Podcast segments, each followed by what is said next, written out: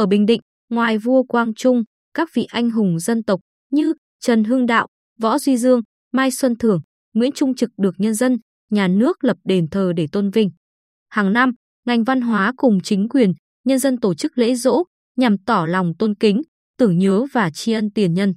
Trong đời sống tâm linh của người dân Việt Nam nói chung, người dân Bình Định nói riêng, Hưng đạo Đại Vương Trần Quốc Tuấn được tôn xưng là Đức Thánh Trần.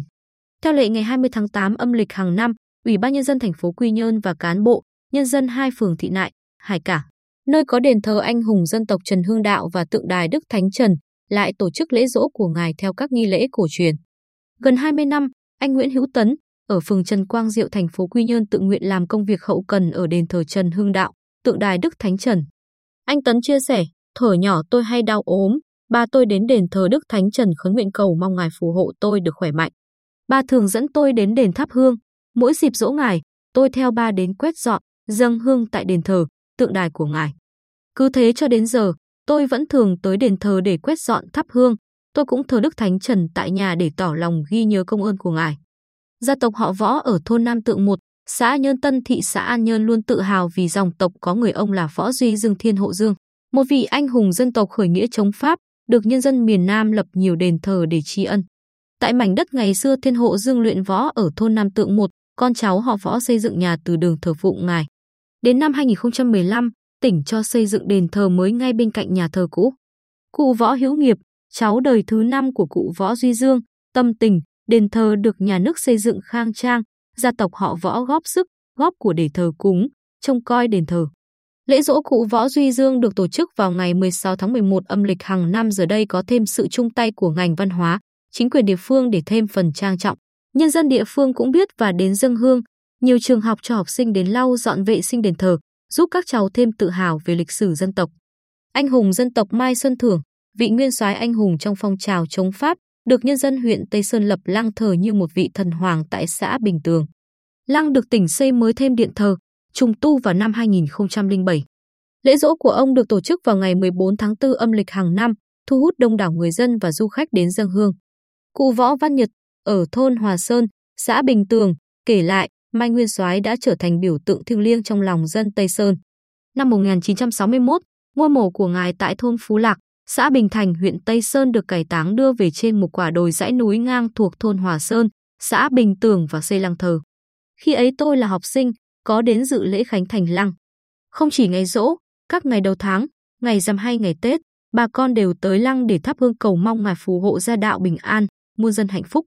Đền thờ anh hùng dân tộc Nguyễn Trung Trực được tỉnh xây dựng năm 2020 tại thôn Vĩnh Hội, xã Cát Hải, huyện Phú Cát.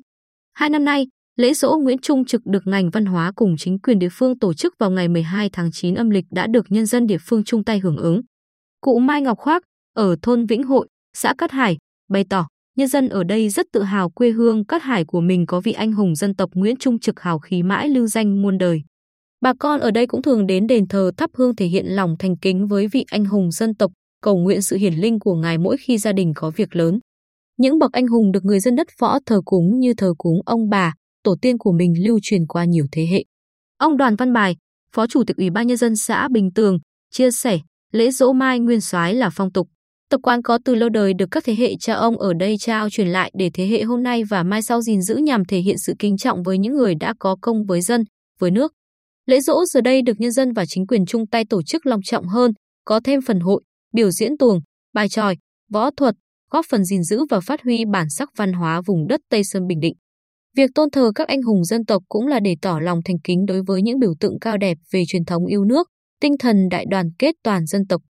Ông Nguyễn Phương Nam, Phó Chủ tịch Ủy ban nhân dân thành phố Quy Nhơn, tâm tình, lễ dỗ Đức Thánh Trần được thành phố tổ chức trong những năm gần đây với quy mô mở rộng hơn nhằm giáo dục lịch sử hào hùng của dân tộc cho nhân dân, phát huy hơn nữa giá trị di tích tượng đài và đền thờ anh hùng dân tộc Trần Hưng Đạo, hướng tới phát triển du lịch văn hóa, lịch sử.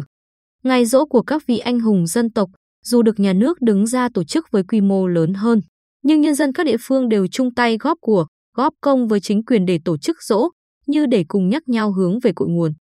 Ông Tạ Xuân Chánh, Giám đốc Sở VH và TT cho biết, Tín ngưỡng thờ các bậc anh hùng dân tộc đối với người dân Bình Định đã trở thành nét đẹp văn hóa tâm linh gắn với đời sống xã hội của cộng đồng. Việc tổ chức lễ dỗ dần mang tính xã hội hóa cao, được nhân dân hưởng ứng. Nét đẹp thuần Việt ấy không chỉ góp phần gìn giữ, tôn tạo các di tích văn hóa, lịch sử, mà còn đóng góp không nhỏ trong công tác bảo tồn và phát huy bản sắc văn hóa của quê hương Bình Định.